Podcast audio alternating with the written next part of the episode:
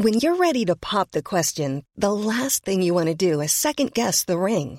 At Bluenile.com, you can design a one of a kind ring with the ease and convenience of shopping online. Choose your diamond and setting. When you find the one, you'll get it delivered right to your door. Go to Bluenile.com and use promo code LISTEN to get $50 off your purchase of $500 or more. That's code LISTEN at Bluenile.com for $50 off your purchase.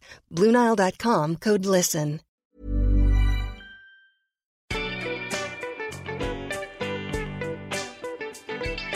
Hello and welcome to Sentimental Garbage, the podcast where we talk about the culture we love that society can still be a little dismissive of. My name is Caroline O'Donoghue, and I'm America's next top best friend. Joining me is the girl we're all rooting for, Juno Dawson. Hi. We were rooting for you. We, were, all rooting, rooting for, you. for you. I have never in my life spoken to a girl like this. When my mother yells at me like this, it's because she loves me. Learn something from this. Well, I think we're done. we're done. Um, this has been Sentimental Garbage. Um, so, Juno, Hi. I, I just want to pre- preface all of this with, you know, I, I've, I've re- reached out to sort of, as you do as a podcaster, so many different people who I admire and respect and have recorded with before to talk about the culture that they, uh, you know, feel is very formative to their experience and doesn't get talked about enough or doesn't get praised enough or doesn't get its, its enough critical consensus.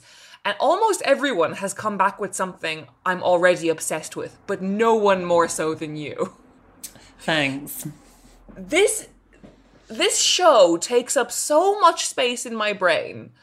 I feel like when I close my eyes at night, all I see is a spider crawling on Eva Pigford's face.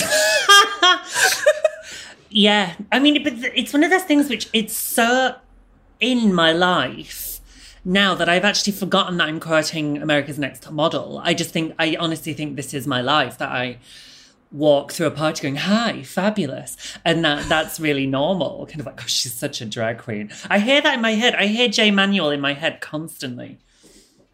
it's it's so weird because like obviously America's Next Top Model was a really formative reality TV show and it really came at the beginning of the structured reality show boom. And if I think back on that era, you know, I, I was, you know, a teenager or a preteen during all this era of Project Runway and X Factor and all these different shows that were about showcasing different talented people and whittling them down to a certain number and then judging them.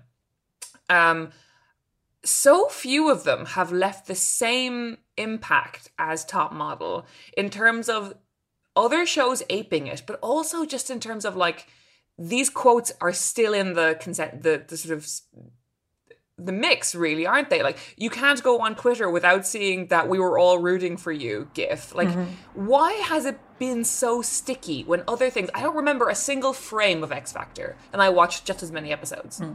And it's weird as well because I will say, and I talk about things which have been forgotten by history, is ANTM was not the first, which is we had a British one called Model Behaviour, which I think I know primarily because I, I'm friends with Jo Elvin, and Jo Elvin was one of the judges. So, like three years before America's Next Top Model, there was a British pop idol style show where, where they were searching for for models. And it, it was um Jo Elvin and Dylan Jones not my Dylan Jones Dylan Jones from GQ um were, were searching for models. So and the cheeky girls notably the cheeky girls lined up for model behavior at the same time they were queuing up for pop stars the rivals so yeah it was an open my casting God. call for models and then they stuck a girl on the front of well, I'm guessing it was Glamour if it was Jo Elvin. I'm guessing the guessing they put her on the front of Glamour magazine.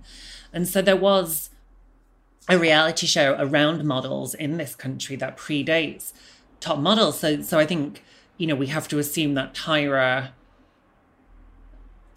Well, it's hard to say because it's so Tyra, isn't it? In that she she says that she conceived it and it was her notion and that it was you know what she wanted to do with the next stage in her career given that her her own modeling career was kind of you know she was 30 so obviously she was you know in heading towards retirement. Um but she i think so i wonder if it's the tyra that that's why it kind of lasted for as long as it did and why it's still so memorable because tyra put so much of herself into it. Although like its spiritual child, RuPaul's Drag Race. Mm. I think it's about the contestants. And I think, while don't get me wrong, there are some incredible Tyra moments that I'm sure we will talk about. It is the contestants that have stayed with me the longest, I think. I really, I, I, I really know what you're saying. And like, obviously, Tyra's presence is so it's such a key ingredient isn't it? And they've replaced her since haven't they? But it's never really worked or had that same cachet because i think she's just someone who taking this industry that takes itself so seriously and tyra does take herself seriously mm. but there's also a zaniness and a goofiness to america's next top model that seem to really have fun with the whole notion of snobbery in the fashion industry. And it felt really tongue-in-cheek and it felt very gay Oh, 100%. And I think you can compare it too, for like a weird cross cultural comparison, would be to check out old episodes of Australia's Next Top Model, which took itself really seriously and actually was kind of based in the actual world of fashion, which is they they genuinely set themselves the task to find real working models, which I don't know if America's Next Top Model really cared about the longevity of the girls' careers.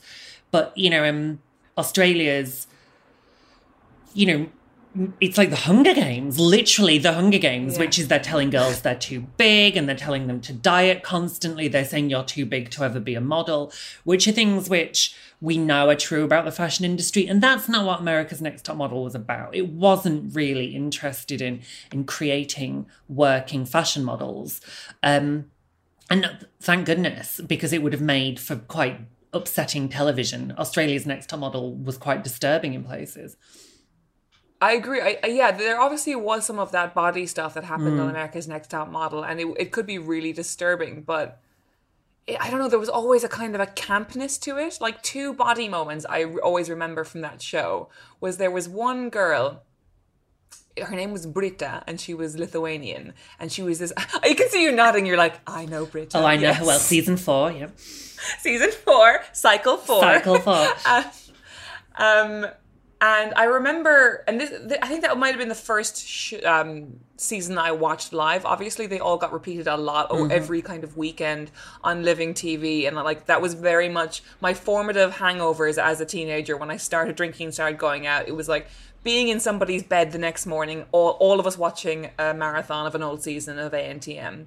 But Cycle 4 was the first season I ever watched as it was airing. And I remember seeing Brita and being like, oh, the most beautiful girl who ever lived. And she's, you know, they call her a Victoria's Secret model. She's got this beautiful blonde hair. She's got, she's everything you've ever been taught your entire life from Barbie onwards, what beauty is. And then you get Nole Marin. It's like the st- the stout little guy with a dog in a suit going like, Penfold. she look Yeah. And, and, he just says, She looks like a side of beef. and, oh. and and like she's then then then she gets axed like basically week one mm. because she looks too commercial, she's too pretty, and she's not thin enough. And for me as a 14 year old, I want to say, and I think people want are expecting me to say, and that taught me how much the world hates women's bodies. But what I actually thought was, oh my god, if girls like her can get booted and comparatively awkward, gawky looking girls can get in, that must mean that beauty is kind of a lie and that there's space for not everybody, but as a lanky, gawky teen myself, I was like, oh, maybe I could win, mm. you know? And that's what it did, I think. What it did for teenagers, the lanky, gawky, weird teens were like, oh, maybe there's a place. Well, that was, I mean, my we've we've talked about who are our faves. You know, one of my absolute faves, definitely top five, is is Shandi Sullivan from Cycle Two, who was yes. the archetype. They literally, I mean, I don't know if they paid her, but she was the ugly duckling. So she was tall and thin. She had glasses, and you know, at makeover week, they dyed her hair blonde and they bleached her teeth and, and everybody gasped. And it was like, oh, Shandi, you're beautiful. It was like, she's all that. Like she took off her glasses and. yes. Yeah. And, and so much of it, so much of getting you, getting that audience in in the early weeks was that fantasy that all teens have, right? Like, mm.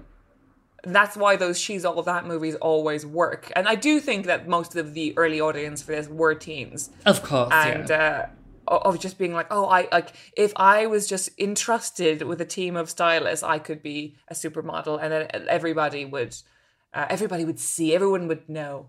But I almost think as well what this show, it almost didn't know what it had because you know, if you think about the conception of the show, they're like, okay, we're going to get these young girls, we're going to make them compete for a modeling contract. And then they'll also be a house where they live in, and we'll see what they get up to, and there'll be drama and there'll be antics. But what I feel like they almost didn't realize what they were doing was a kind of incredible social experiment, right? Because if you think of all these girls, they're between the age of 18 and 23 most often. This is, for most of them, the first time they've lived away from home.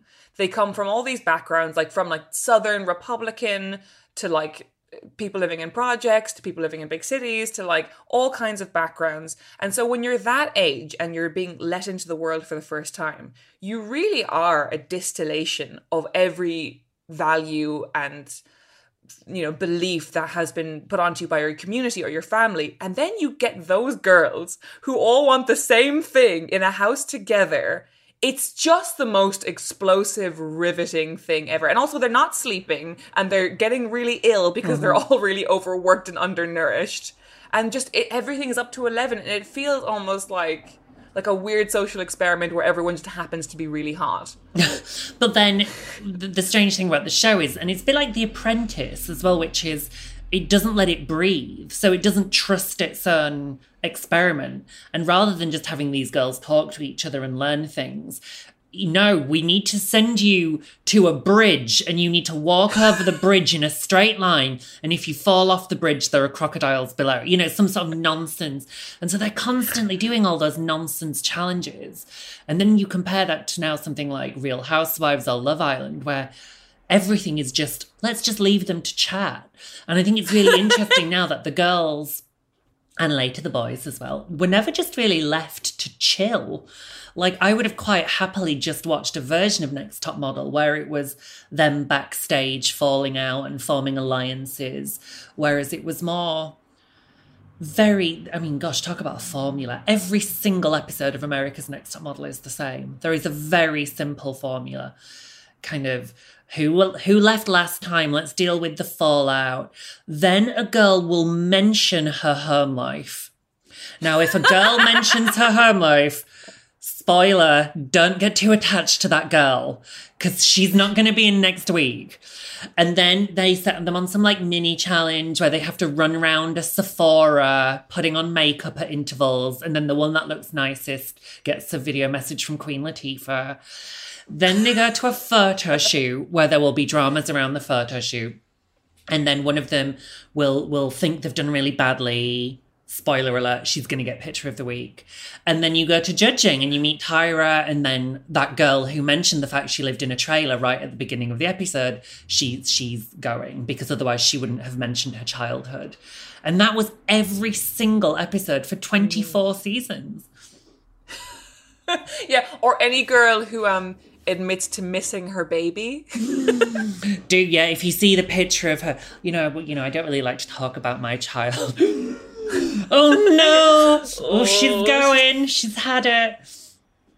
Oh God, Noelle, I was rooting for you, and then you brought up your goddamn baby, and yeah. you're dead. it's it's time. It's time. Just you know, I just want a better life for my mum. I want to get us out of the trailer. I mean, sometimes that works. Sometimes that girl wins, but um, but yeah, more often than not, if they mention their home life, it's game over. And I, in the end, I was when I was watching it with my friend, we got so good at predicting the girl who was going to go within the first three minutes that it was just kind of like, this is like Novocaine for our brain. Kind of it's, or maybe we've just watched way too much of it. Maybe that's the thing. Maybe with each cycle, like a new a new group of twelve year old girls was sitting down to watch it for the first time, and it all felt shiny and new. But yeah, and it's so interesting what you said a minute ago about how it not trusting the value of its own experiment because when I think of all the iconic moments, they're like, yes, they are. There, and I think there should be some real props for the creative direction of those shoots because some of them are genuinely incredible, mm-hmm. and some of those photographs that I look at now, I'm like, that's still Gorgeous. a stunning photograph, and like it, the art direction is incredible. Like, I, I'd, I'd, I'd love to watch it with somebody who does graphic design or art direction and get their actual take on it, but the no matter how hard the uh, shoot is to go through or how uncomfortable the girls are they have to like pose with a shark or something or a spider. Like it's not that interesting to watch a girl freak out at a spider. What is interesting is watch a gir- watching a girl freak out because somebody else has taken two cereal bars from her box, and so in retaliation, she's gonna pour all of her Red Bulls down the sink. Exactly. like that's yeah. what's good. all the best moments shandi sleeping with a male model in a jacuzzi like these are these are the moments that we remember not so much the winners or the losers um yeah i wish i wish it had been just soapier i guess um there, i mean there were some spectacular fights as well i think there was that sort of period sort of late noughties period where where feuding girls was kind of very much the thing and like gossip girl was doing really well as well for the same network as well. There was that girl bianca screaming at some other girl. I think there was the autistic girl heather and they were just screaming at each other. And now i think we've moved away from that somewhat. I think you know, teenage girls now are way more clued up and are happy to have conversations about feminism and kind of want to see girls working together, which I think is the difference between like Riverdale and Gossip Girl, where in Riverdale, Betty and Veronica almost always work together as a solid female unit. Whereas 10 years before that, it was way more normal, I think, to see girls tearing chunks out of each other. And so I think tonally we've moved on a bit. Um, but those were the best bits of America's Next Top Model. The mad bits, the really, really mad bits.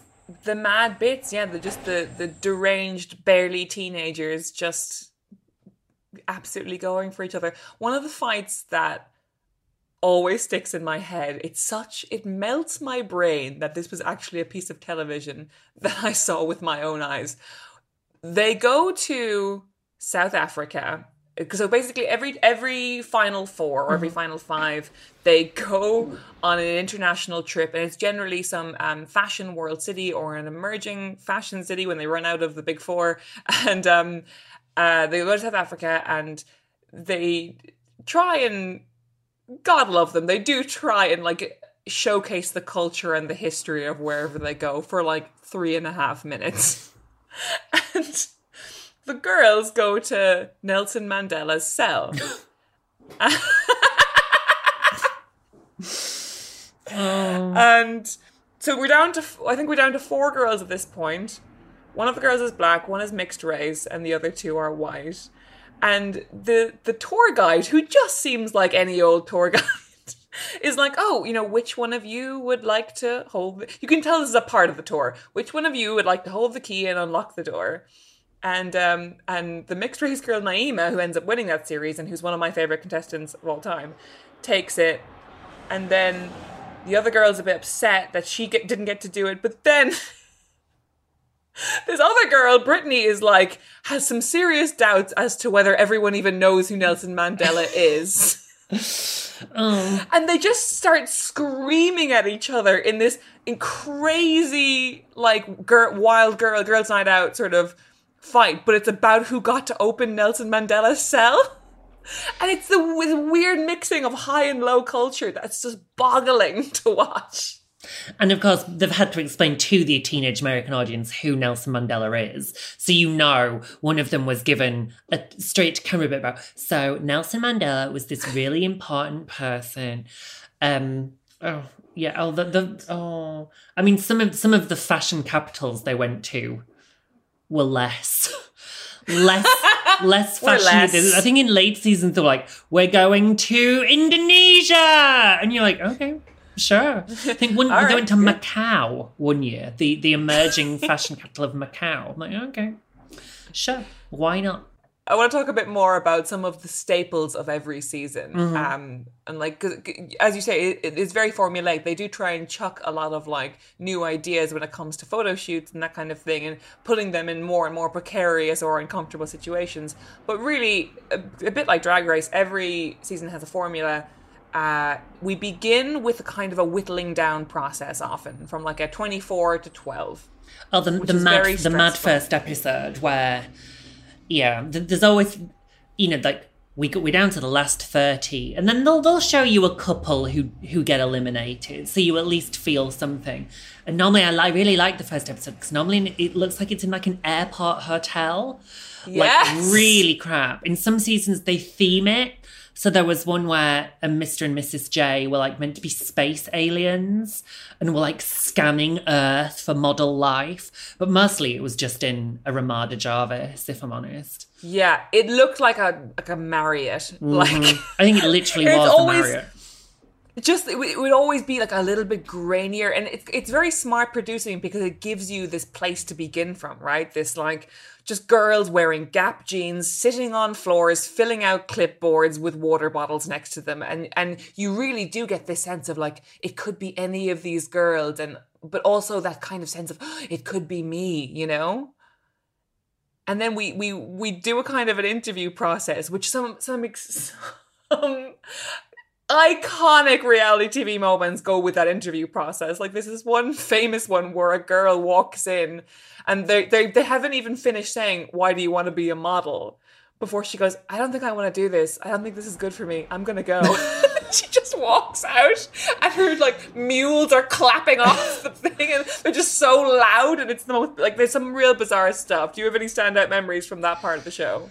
Um, so I remember because one of another one of my favorite contestants is is lovely Jaslene Gonzalez, who went on to win love Jaslene. season eight, but she was booted at that stage in cycle seven, so she was a returner.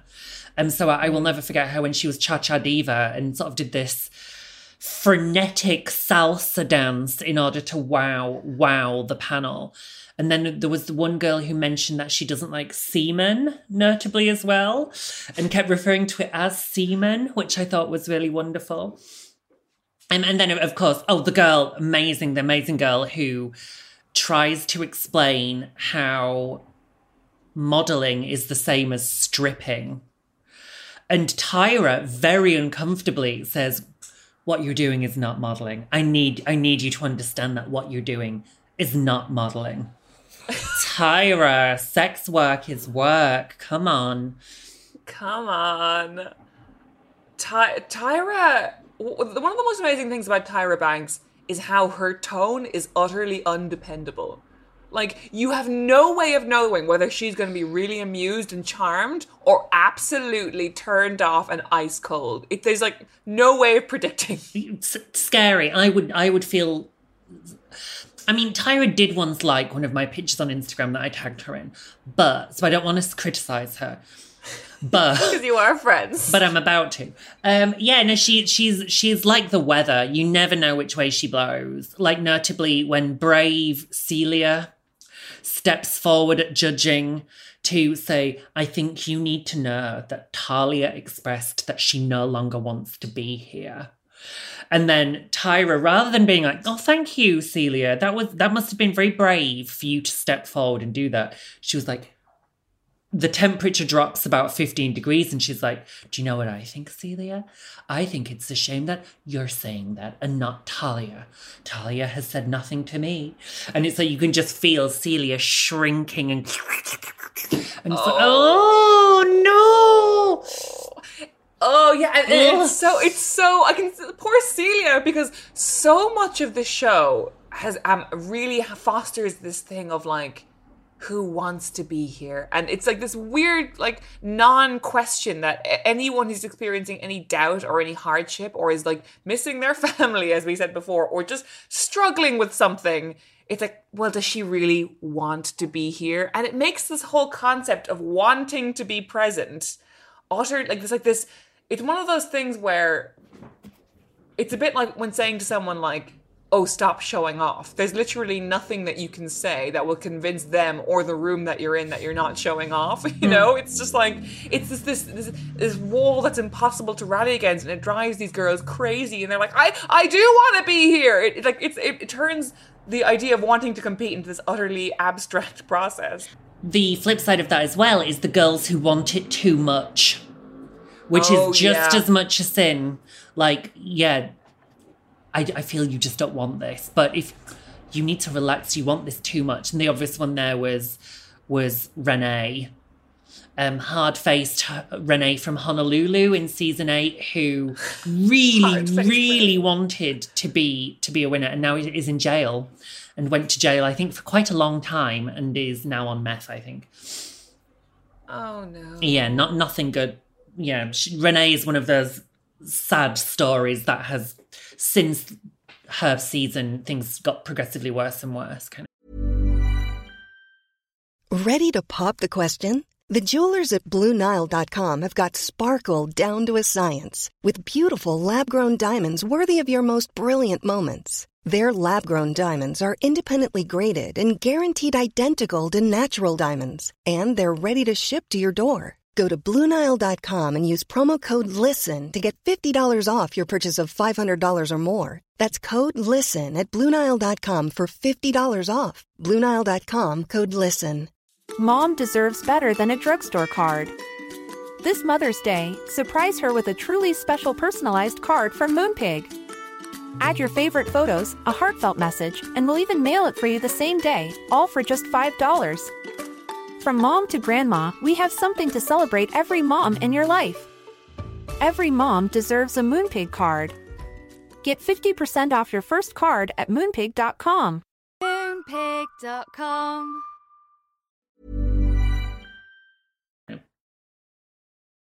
It's really interesting when you you know contextualize this show as it being you know a, an early reality show and what's interesting is that i think it existed in a time where reality tv was new enough and like you know people would go on different shows and then never really be heard from again because there wasn't a showbiz infrastructure to support that kind of career. Mm. now obviously there is because we have social media.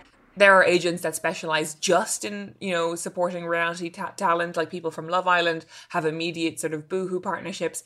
But back then in the early noughties someone went on a reality show and they could part of them could be like i want to be famous but i would say for the vast majority of entrants they were doing it for a bit of a laugh and because they had nothing really to lose mm. and especially in those early seasons didn't really expect anything to come of it other than like a unique experience, a few weeks of fame, and then, you know, maybe a modeling opportunity. It's a funny one because, yeah, what did they, what were they looking for? Because very early on, we established that these winners were not going to be the next Kate Moss.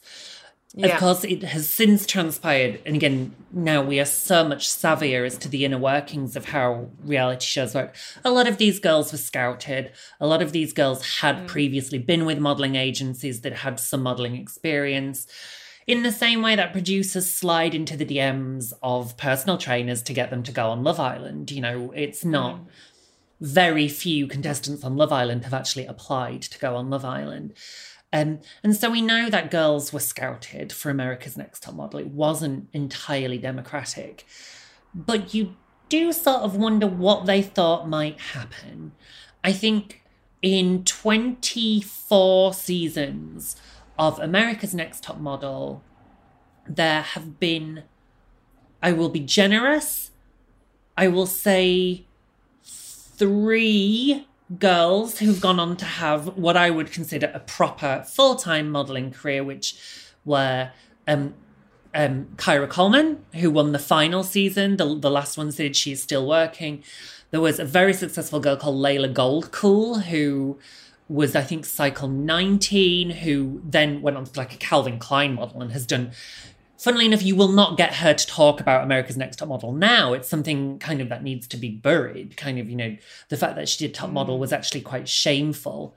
And then, of course, w- Winnie Harlow, who who competed under a different name, she competed as Chantel, um, and now, now obviously Winnie Harlow is enormous. But like Leila, Winnie had to change her name and put America's Next Top Model very much behind her in order to be a success.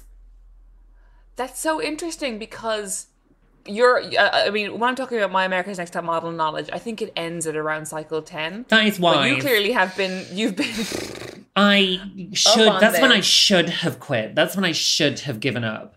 Um, because after that what i will say is if, if like a normal person you stopped watching after about cycle 10 um, it descended into mad gimmicks but a different kind of mad to the mad that it was before.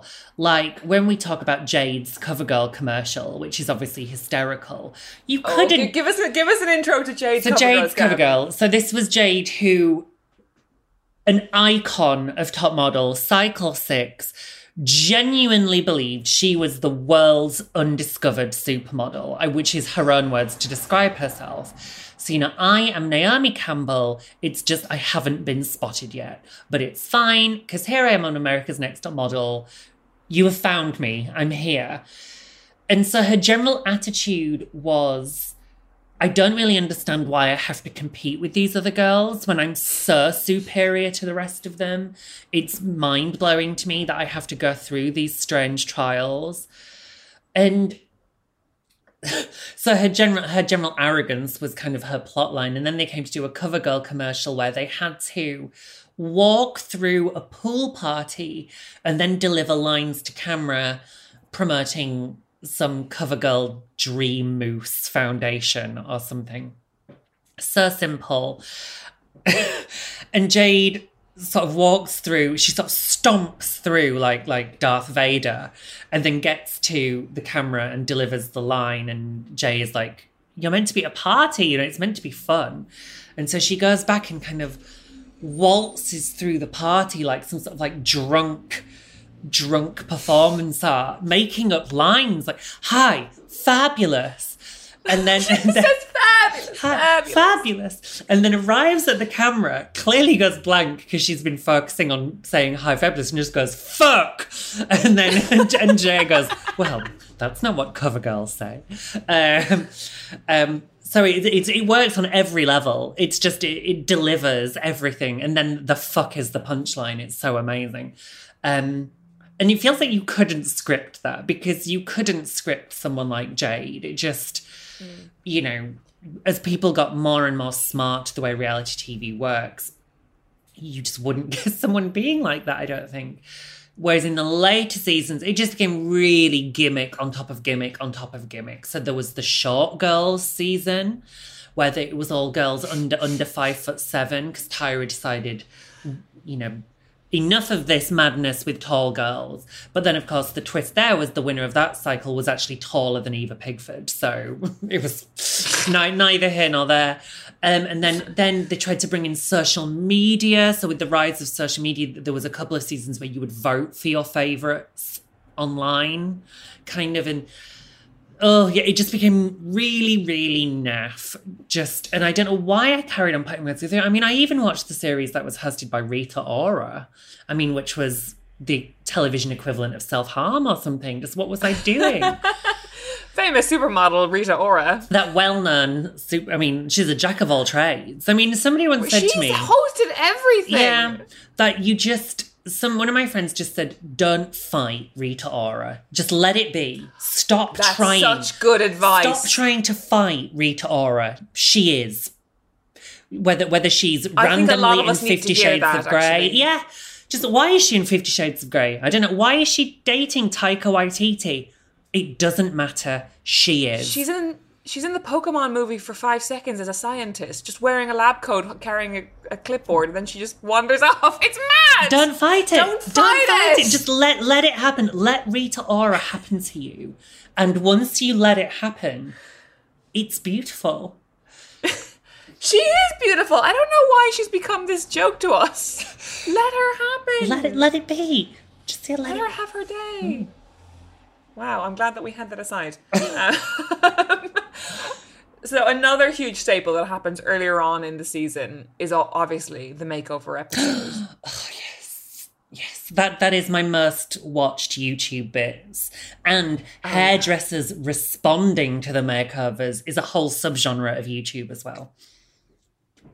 it's just it's so exciting and, and i always when i watch it back i'm always back in my little 14 year old body where uh, that just hoping that like maybe tyra will see something amazing in me like bleach my hair and give me a weave.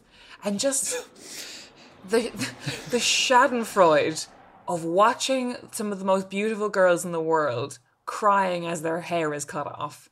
I feel like my ASMR is watching a beautiful girl being crying while someone gathers her hair in a ponytail and then just snips at the base of mm. her neck. Ah. it's so horny. I got chills. I have chills. Oh, that's right up my street, as Cheryl would say. Yes. Yes.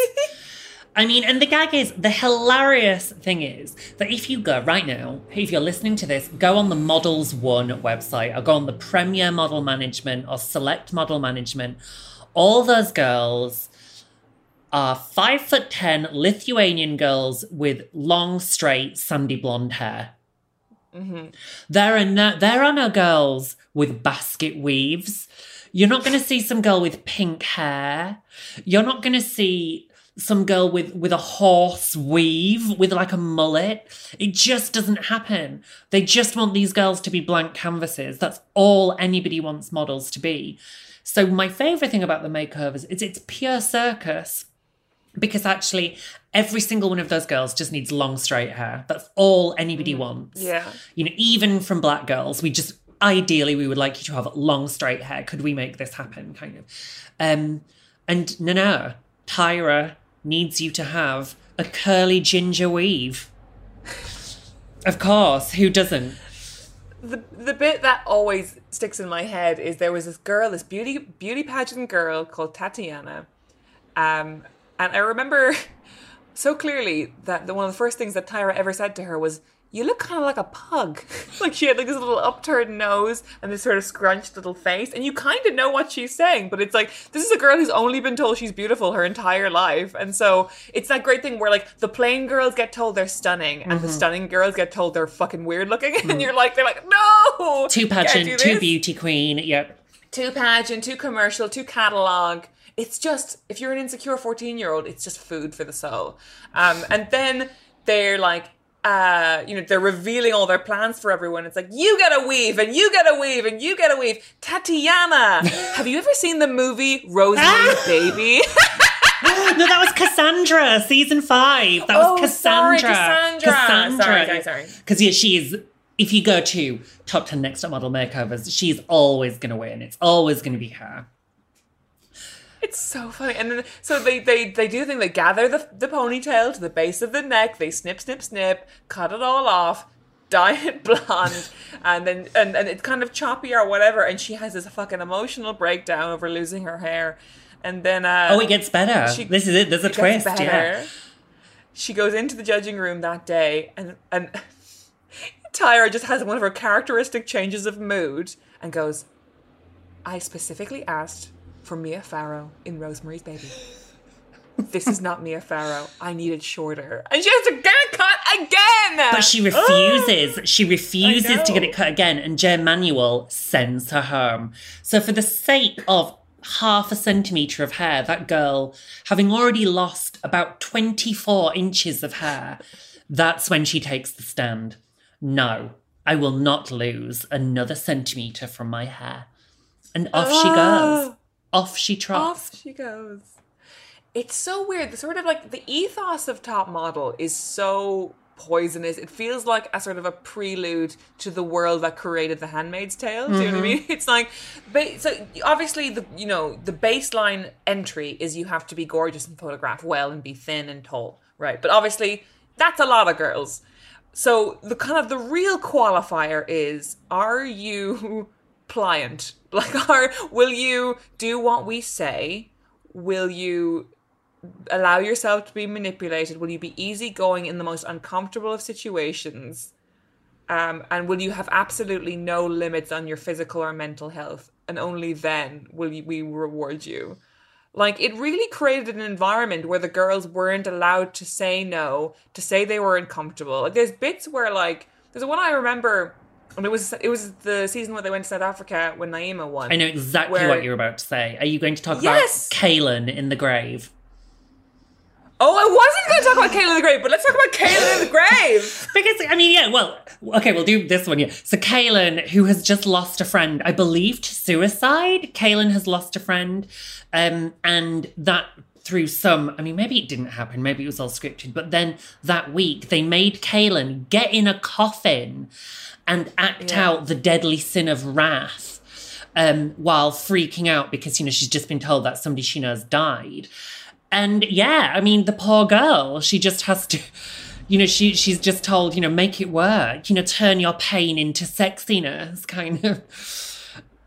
Oh. And and like and the whole frame of it is like like when she when the when the photograph comes out, it's like Kahlen, you really went through something this week and you really pushed through it and like here you're the best photo of the week, hurrah! Mm-hmm. and also on that judging panel, there's like um Janice Dickinson, who's obviously fucking unhinged, mm-hmm. is like, "What happened, babe? Why the long face?" She's like, she's like a Caitlyn Jenner impersonator. She's such a like a boomer, just covered in surgery, and she's just like, "What's going on? Why you? Why you? Everyone pissed off?" And Tyra goes, "No, Janice, this is serious." And Janice goes, "Oh."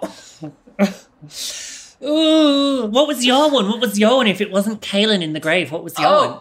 It was that same series where it was um Keenyah who uh, when they're in South Africa and they're doing this shoot and the shoot is like um like it's supposed to be capturing dancing and movement and they're working with dancers and one of the male dancers um says some really horrible I think quite racist things to her and and it kind of grabs her and is just really awful to her and she complains to the photographer and to Jay Manuel and everything. And the the response from everyone is just like, you know, in this business, you're gonna have to work with people that you don't necessarily like. Mm-hmm. So like grow a, a, a thicker skin. It's awful. Was that before or after they made her dress as an elephant in the week she had after put she some gained weight on? like four yeah. pounds. Oh, that girl got it really bad.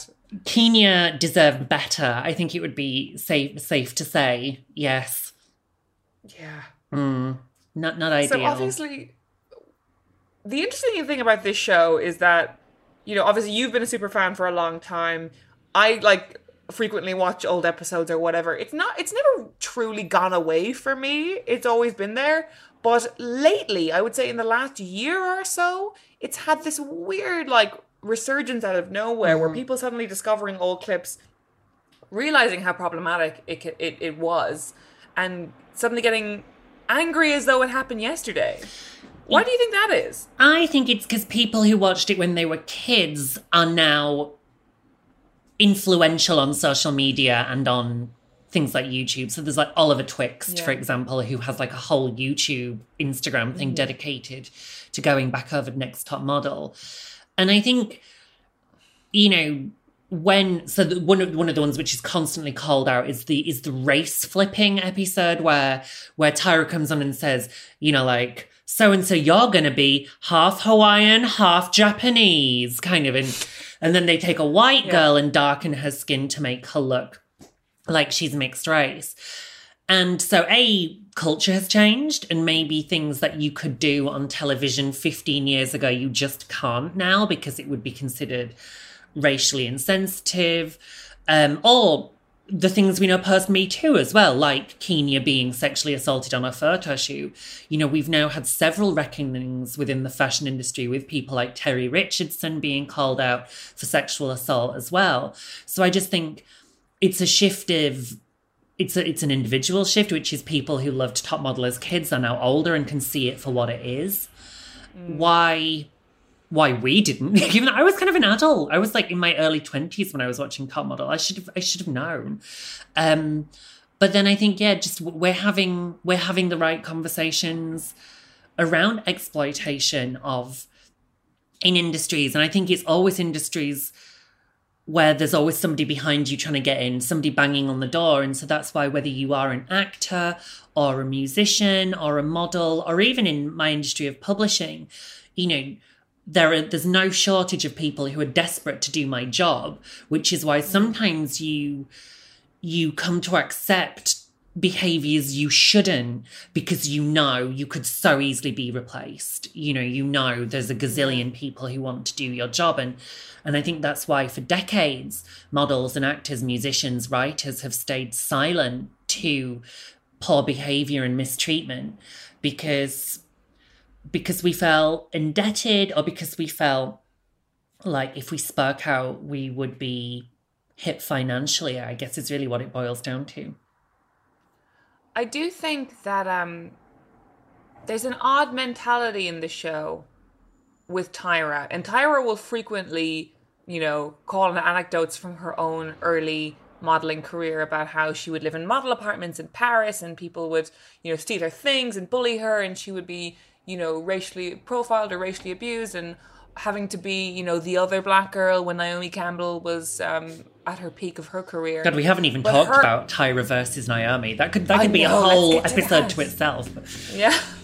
Yeah, and um the but her ethos for these other girls who she's sort of indoctrinating or, you know, for for not actually, but indoctrinating them into this industry seemingly is that it was hard for me, it'll be hard for you. There doesn't seem to be any intention to like make the industry easier, you know? Hmm. And maybe that's just realistic. Maybe it's one of those things where it's like, look, you- that bell has been rung and it can't be unrung. You can either sort of get with the program or or get out. It se- seems to be the kind of the baseline message of like of the show. Like the girls frequently get very ill because of exhaustion or dehydration, and there's almost oh, every season there's a girl who's like rushed to hospital for something or other, and every time it's like I don't want to hear excuses. You show up on set, you be on time. You know. because Danielle managed to do a photo shoot on the back of an elephant when she was dying of dengue fever or something, you know, kind of. Danielle really hurt the other girls because she did get on that elephant when she was dying, you know. oh, Danielle, you're not you're not helping the the future girls. Yeah, and it's a shame because you could see them paying lip service to that, like Tyra saying, you know, a model shouldn't need to be a size zero. You know, like they did. I think eventually a plus size girl did win with with I think there was a girl called Whitney who won it, who was a plus size girl. Um, but yeah, that Tyra's attitude wasn't we can change the industry. You're right, and, and it feels like a shame because you know, behind the scenes, those conversations were happening. And, you know, just I'm going to get a plug in now, if that's all right, Caroline. I wrote my book, Meat Market, which is about um, models and about young models and about a young model who is sexually assaulted by a photographer. And it was very much based on models that I interviewed and met with. And there were and there have been efforts for years like some models unionized. In about 2011 they formed you know models were allowed into equity so the same union that protects actors and dancers. And then in america there was a, a movement to unionize as well. A former model called Sara Ziff has set up something called the model alliance which which seeks to call out abuses within the industry as well. So change was happening and tyra could have been a part of that. Or next model could have been a part of that but while they banged on a lot about diversity, and I will, you know, in fairness, they had Isis King, the transgender model, was featured in season eleven, and I- I've actually I've interviewed Isis King a couple of times, and you know, she has nothing but good to say about her experience in that she was homeless and they used her as a background extra in in one photo shoot. And then somebody on set was like this one could be a model you know she's stunning. And so then they cast her in cycle 11 and i think she went out kind of early but this was like 2008 or something when this was pre Caitlyn Jenner, pre Chaz Bono, you know, understanding of trans lives was really, really in its infancy. So to have a trans woman on the CW network was was kind of a big deal. And then, of course, then Tyra put, featured Isis on her chat show and mm. potentially, although I don't know to what degree this is true, kind of funded ISIS's gender confirmation surgery. So, kind of, of course, ISIS has nothing but praise for Tyra, but that was kind of because Tyra sort of singled out ISIS and kind of, you know, helped her out, I guess. But so, I mean, there were efforts towards diversity. Hmm. You know, Winnie Harlow, the girl with vitiligo, was on Next Top Model, but it kind of, it just, it just, and many, many contestants have said this per show, which is it's all about Tyra. If if you were given a plot line, it was to make Tyra look good somehow. And you know, if you thought for a second that it was your series, you were mistaken. It was it was about Tyra. You, you, yeah, eh, eh, oh, even the girls who have the best things to say about the show will all say that, won't they? And That it is it is sort of the machine that it, that just fuels Tyra's brand, really. Um, I want to get back to ISIS because I watched the clips of ISIS uh, competing this morning, and it is it's interesting because like she is being sort of used for a plot. Oh my device, gosh, really. yes. Yeah. Yeah. Like the and the story is genuinely really exciting even still when you're like, oh, she was a background extra and she was homeless and they saw her and they singled her out, like everything you just said. Um, but then like you have all these and, and like what I said um, earlier in the episode, which is people who are, you know, age 18 to 23 who've left home for the first time and who are just the pure distillation of where they've come from.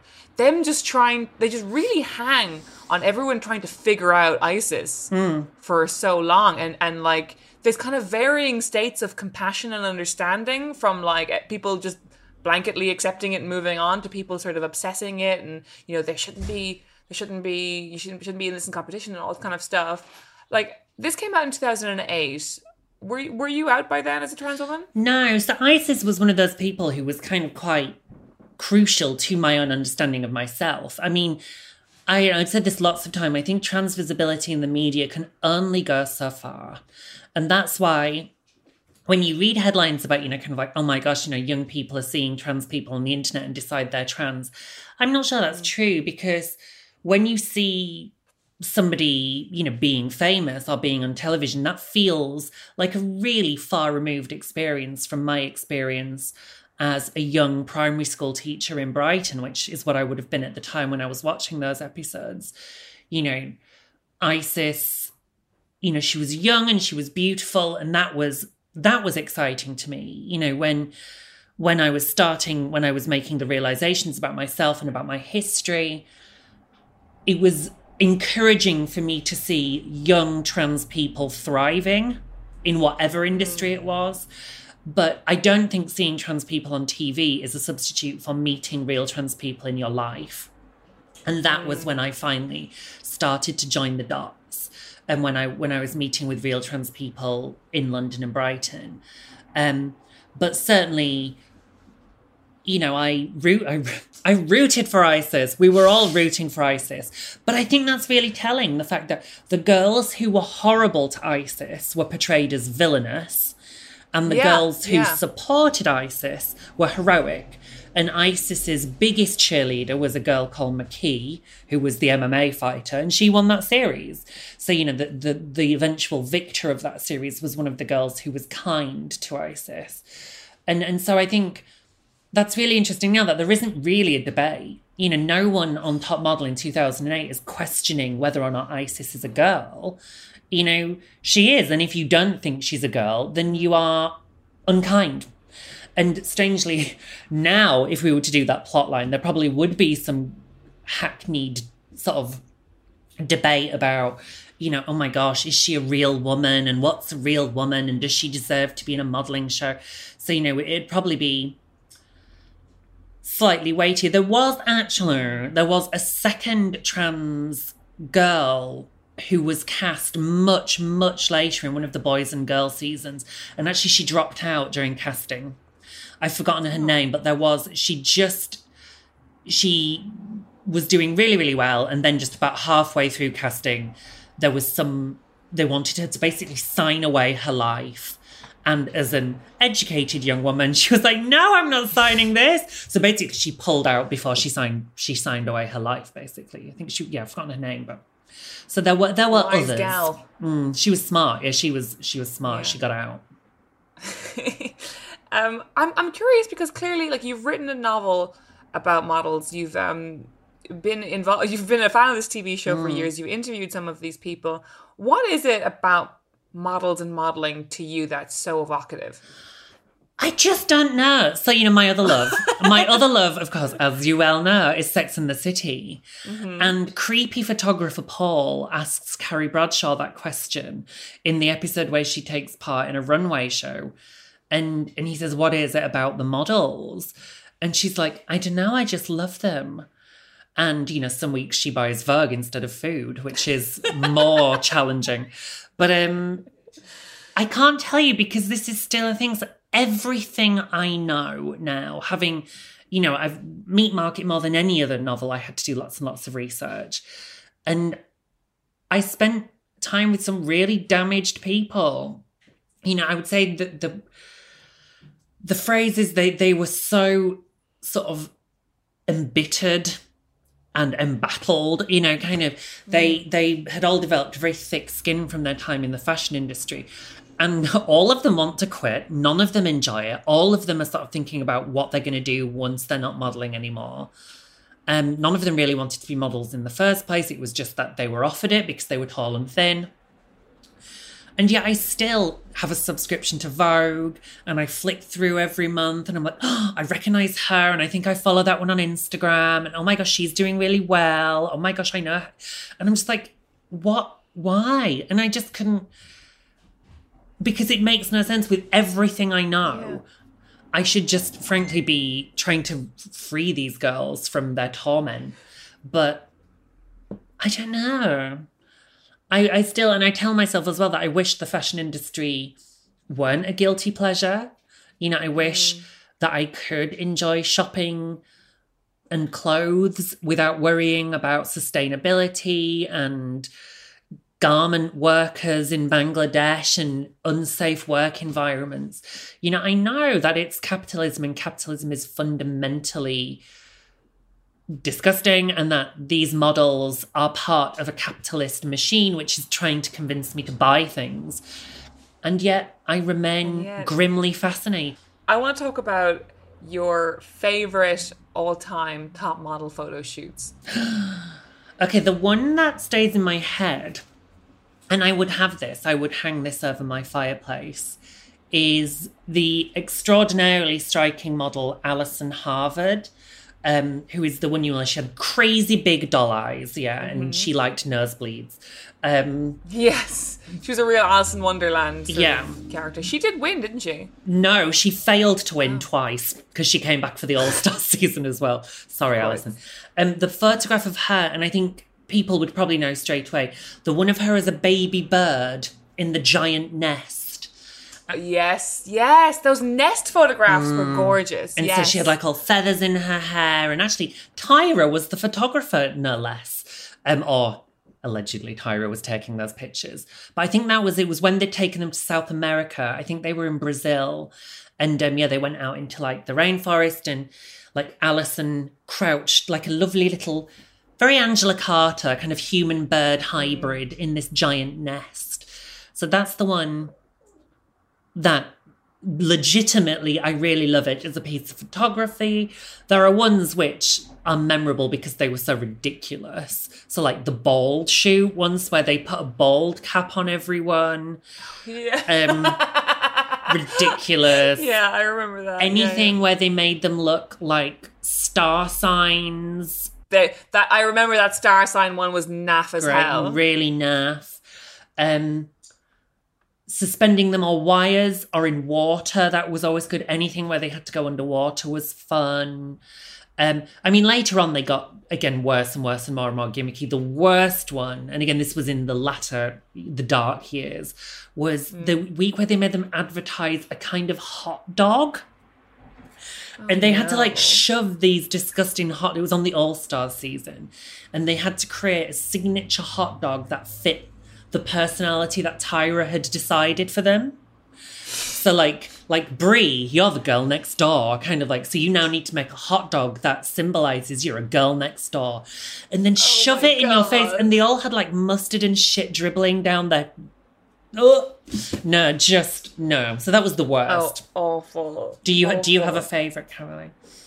Oh, the one I remember that was re- another. Actually, the Tyra photo photo shoots were always really good, and mm. I, I, really, I really want to believe that Tyra Banks is secretly a great mm. photographer, but can we really trust that? I don't know. But the one where um, it's a really simple one. They just give them contacts and Vaseline, and they just yes. sort of like it's like a black and white shoot mm-hmm. where they scrape back the hair. I think it was CariDee's season. Yes. Um, CariDee and Melrose, the mm. great Jacqueline Hyde sort of rivalry. Oh, just like I watched that. That was that just, that series is on Amazon. If you're willing to pay for it, that series is on Amazon. So I watched that one not I, so long ago. I actually loved that series. Mm-hmm. And there's another one that sticks in my head a lot because it's so associated with such a mental moment. Remember that crazy moment where the blonde girl Rebecca passes out mid judging. Yes, of course. She just falls yeah. backwards, mm-hmm. and then mm-hmm. famously, her new weave broke her fall, so she didn't get any head damage. Thank God. Which is the only time it only like that can only happen on top model. Um, but there's a beautiful photo shoot where it's just like the girls holding dogs mm-hmm. and also holding flowers, and it's like very Italian. It's like very fluoro. The colors are amazing. I do think in general the photographs are incredible. And also, like, we, we can't go any further without talking about noted fashion photographer Nigel Barker. Not award winning, but noted. now, Nigel Barker, Yeah. A, very, very sexy. But, um, and again, Nigel, I'm so sorry if you're listening to this because you seem like a really lovely man. However, there is something captivating about his relationship with his wife and her twin sister. Like, his No, wife is an identical twin, and his Instagram is a good percentage of Nigel Barker's Instagram is naked photography of him, his wife, and the twin sister. Maybe they're a thruple. My my friend Samantha believes they're a thruple. I'm not sure. It's worth noting. It's notable. It is notable. That's what makes him notable. makes He's him married notable. to twins. Yeah, so lots of yeah, just um, that's that can be your activity for this afternoon, listeners. Enjoy Nigel Barker's Instagram. That is captivating. Wow. It has to be said as well for like you have to give top model props that the entire judging team like are incredibly diverse, right? There's really not very many shows where like if you think of Tyra, Miss J, Mr. J, there's three people of color who are all the controlling stakeholders in that entire show. Ken Mok, who's executive producer, mm-hmm. also a person of color. It's it's like it's pretty it's pretty incredible actually. I mean, I still, I still, that much control over that property. I still want to know what went down between Tyra and Jay Manuel because there is no love lost. Like Jay Manuel is the source of a lot of the tea. Yes, Jay Hmm. Manuel loves to spill the tea. I spent this morning while I was walking my dog listening to his novel on audio.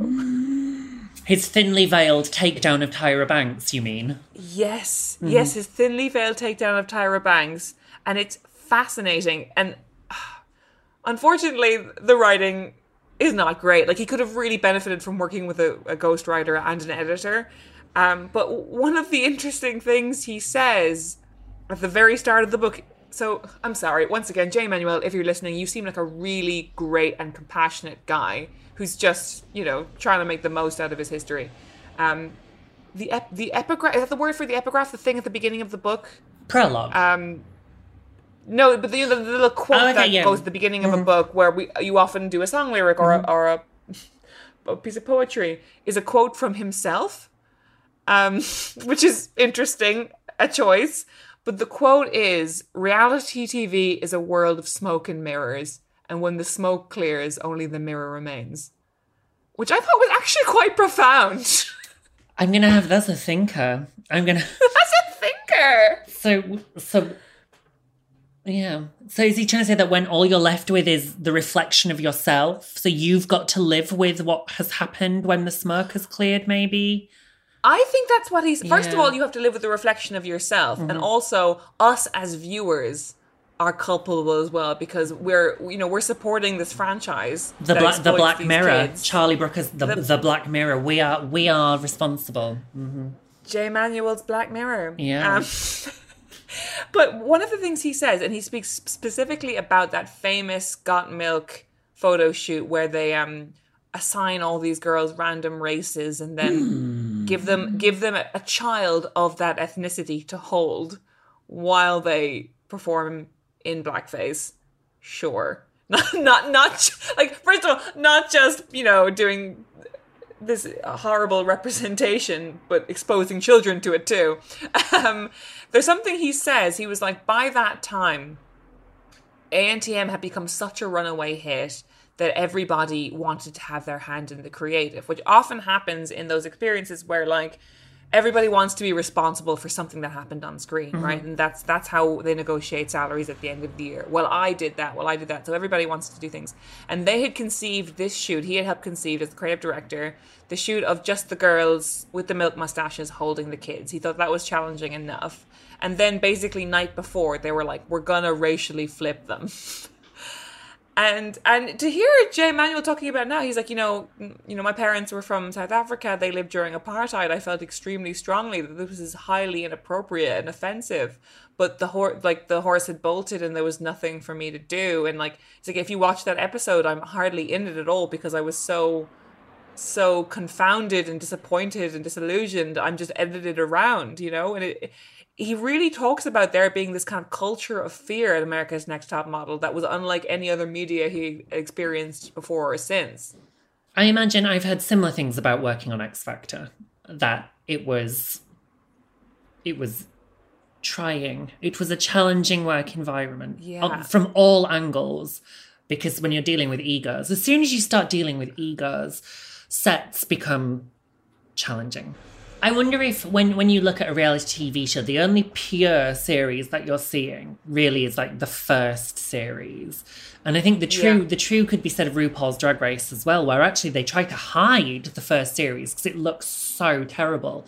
It looks like it was shot in a garage and the lighting is terrible and it's it sometimes now feels like you know series one of RuPaul's Drag Race was kind of like a trial run and then you start properly at series two. Mm. And I think that's somewhat true of Top Model as well, which is series one was a trial run. Like, could this work? Like Tyra Banks trying to find a girl to be a model. And then series two took what was successful and makes it bigger. But then by series three and four, you're, you're looking at a smash hit TV show where Yeah. you can see the strings being pulled. Like, we know what this works. Like, we're going to need some more fights.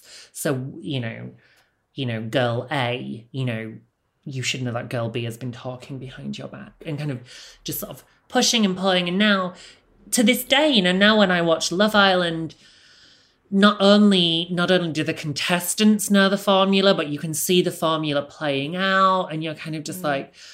The only surprising thing now on a show like Love Island is when actually one of them doesn't seem to know the rules. So when you look at this girl, mm. Faye, who has been on this year's Love Island, and she's been so deranged is the only word for it really you start thinking gosh she doesn't realize she's on television like unlike all the Yes, others that's really refreshing to watch, isn't it? she's it? forgotten she's on tv whereas the rest of them are so kind of like you know, I know how to play this game, I know how to win it, and more importantly, I know how to secure a Giacomo deal at the end of it, kind of, you know. So it's kind of like, Giacomo. yeah, just like, just watch a pretty little thing is always watching, you know, Missguided is watching, and and Faye blissfully for for the fault because she's quite she's come across quite badly at times. At least she's not playing the reality TV game, kind of. So maybe I should somehow try find series one of America's Next Top Model because that's the one that's really hard to find. Like Yeah, it's barely on. YouTube. It's really hard to track down. I've loved this. God, all day I can talk about. Tech- I mean, this is so sad, isn't it? So sad that what I what could I have achieved if my brain was not full of Next Top Model? I think I would have found the cure, COVID cure first. You would have got there We would have we would have beaten Ox- Oxford AstraZeneca if my brain wasn't filled with Celia intervening on behalf. Or if I. If, Ugh, Okay, can we just finish off with like our favorite random bizarre moments? Here's one for me. I always love the go sees challenge where they the girls have to go see like brands and fashion houses and but it's always like really regimented. They have to be back at the house at a certain time to sort of present their findings of all these um and uh, they're always in like a strange city where they have to navigate like loads of different neighborhoods and they have a cab driver who hates them. It's great. And this girl comes back and if you're even one minute late for that deadline you are locked outside during judging. You are disqualified from that challenge this girl Brittany comes back. She's locked out. The, the- she's swearing the house down. She's screaming about how her taxi. She told a taxi driver to wait, and he didn't wait, and all this and blah blah. And there's this Russian girl who's one of my favorite contestants of all time, Natasha. And she's just there, and she's been kicked out as well. She hasn't made it back either. And she just goes, "You need to calm down. People have wars in their countries." Oh, I mean, she's where's the lie? Where is the lie? She's spot have on. wars in their countries. With Brit- Britney screaming "fuck" loads at the top of her lungs, while while all the modelling agency people can hear her through the door. That's it's the rest of them stood inside, looking really awkward about kind of Mm. gorgeous. Um, so good. my okay my cra- favorite crazy moment is i believe season. I want to it might be that it's the same season it's season 8 the mm. same cycle where the girls have had to take on a hot topic for the photo shoot. So like pro-life or pro-choice like pacifism or war like pro-guns or anti-guns. War. and there has been there is one that's pro fur and one that's anti fur and a girl called kathleen has got to be anti fur and she's completely missed the mark. And at judging she's like nigel's like you know do you have an opinion about fur? And she's like i would not wear fur but you know if like an animal was to die in a car accident it's okay to wear that fur right and Twiggy, Twiggy, bless her, is like, actually, it doesn't work like that. Um, and I'm like, yeah, does Kathleen, as the kids would say now, she did not get the assignment. Oh, she did not get the poor Twiggy. Twiggy was. I've never seen a person less made for reality TV than Twiggy. Because she just Twiggy really likes everyone them all. have a nice she time. just really likes them all, and she's really nice. and then they switched her out for Paulina Porizkova, who was so harsh. I kind of loved Paulina, but she was brutal. God love them all. It's also this. I'll, I'll, I'll sort of finish on this. I can't keep keep you for too much longer. Um, I do sort of think that it did that show. It was the first thing that made me evaluate photographs. You know what I mean? Like the thing of at the end of every episode where they would show you a photo and you you as the viewer would be like, well, that seems nice. Yeah. And they'd go, look at your arm there. Your arm is just hanging there. Your eyes are dead. There's something, and it was really weird because back then, you know, in the early noughties, most of us didn't have that many pictures of ourselves. And now so many of us have so many photographs of ourselves. You in particular, you know, some absolutely stunning pictures of you out there, and you've you've modeled and you've um, been in shows and stuff. And like, do you find yourself looking at those photos with that same judging panel eye? Yes, and I cannot pretend that America's Next Top Model did not teach me those things. And actually, it did weirdly set me in really good stead because she was right. Tyra was right. You know, we, we all make fun of the smize, but she's It's right. real. Because you've got to be very, if you look dead in the eyes, you're in real trouble. And I've got to be quite careful with my eyes because I can very, especially if I've got a face full of makeup on, I can look really kind of deer in the headlights and I can look a bit starey, scary. And so I've got to be really mindful to actually do that kind of daydreamy, kind of make your eyes go dreamy and kind of let, let your vision go slightly sort of gauzy. Um, and that's, what you know, so, you know, I think people wrongly think that a smize means like a glare. No, no, no. It just means s- soft, you know, seduce the camera. And I think that's what she's getting at, which is, you know, imagine you want to have sex with Nigel Barker, which should not be a stretch if you're a heterosexual woman, and just kind of just give him the eye. Mm. But yeah, I think the really sensible things like if you squish your arms to your side, your arm will look twice as big. You know, if you press your arm against something, it's going to go big. So, you know, everything I learned, I learned from Tyra Banks. So I can't falter on that. And I'll, I think we can leave it at that for today. Everything we learned, we learned from Tyra Banks. Oh, Uh, do, Tyra. do you know you have lots of things to promote, including? I mean, I've done some promotion for you on this podcast. God knows. So I got to thinking. Thank you. Thank you. Yes. So I got to thinking it's still it's doing freakishly well. Yeah.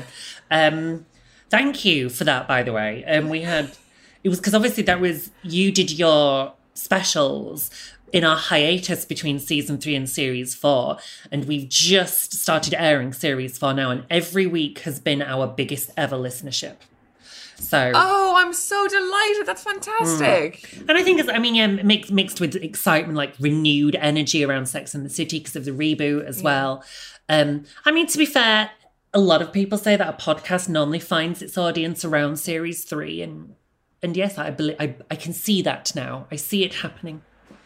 Oh, it's a great podcast, and I really enjoyed being on it that time. Yeah. Um, and you've got obviously you've got um books on the way as well. What's the most recent one? So we've had this. So I've actually had a bit of a break. I've not had a novel for a year or two. So Wonderland was my last novel, and then I'm excited because this Christmas I'm releasing my first Christmas novel. It's called Stay An- Stay Another Day after the lovely East Seventeen song. And um, I wanted to do some. So my last three novels have been quite hard hitting, um, dealing with sexual assault and drug use and the like. So I wanted to do something that was just really heartwarming and Christmassy. And I wrote it last Christmas when we were all in lockdown because I didn't get to see my family last Christmas. So I sort of wrote a novel about a family which gets together at Christmas. I don't mention COVID, but they've been apart for two years. Um, And so it's about what happens when this very dysfunctional family get together at a big house in Edinburgh. Oh, that sounds nice. It sounds very Family Stone. It is a bit family stone. It's like a YA family stone with a bit of kind of like Schitt's Creek, I guess, in because that was the mood. Oh. That was what got me through lockdown. I just watched Schitt's Creek on a constant loop. So I wanted something that made me feel the way that Schitt's Creek makes me feel. Oh, that's great. What a great way to enter a novel. Yeah, it's about it's all, each one should have a different mood. I think. Yeah, I think so too. All right, Juno, thank you so much for joining us today. Thank today. you and for talking having about me. ANTM. Yeah, anytime. Absolutely. We can just talk privately about NTM. I'm quite quite down for that. This has been Sentimental Garbage, and I've been Caroline O'Donoghue. You can follow me on Twitter at Czaroline, that's C Z A R O L I N E, or email me about the podcast at sentimentalpod at gmail.com. This has been a Justice for Dumb Women podcast. Thank you to Harry Harris for the jingle, Gavin Day for the artwork, and Hannah Varro for the mixing.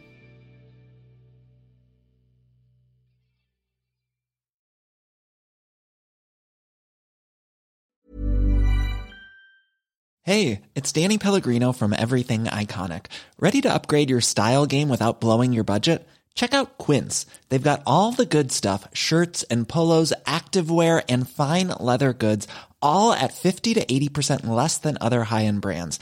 And the best part? They're all about safe, ethical, and responsible manufacturing. Get that luxury vibe without the luxury price tag. Hit up quince.com slash upgrade for free shipping and 365 day returns on your next order. That's quince.com slash upgrade.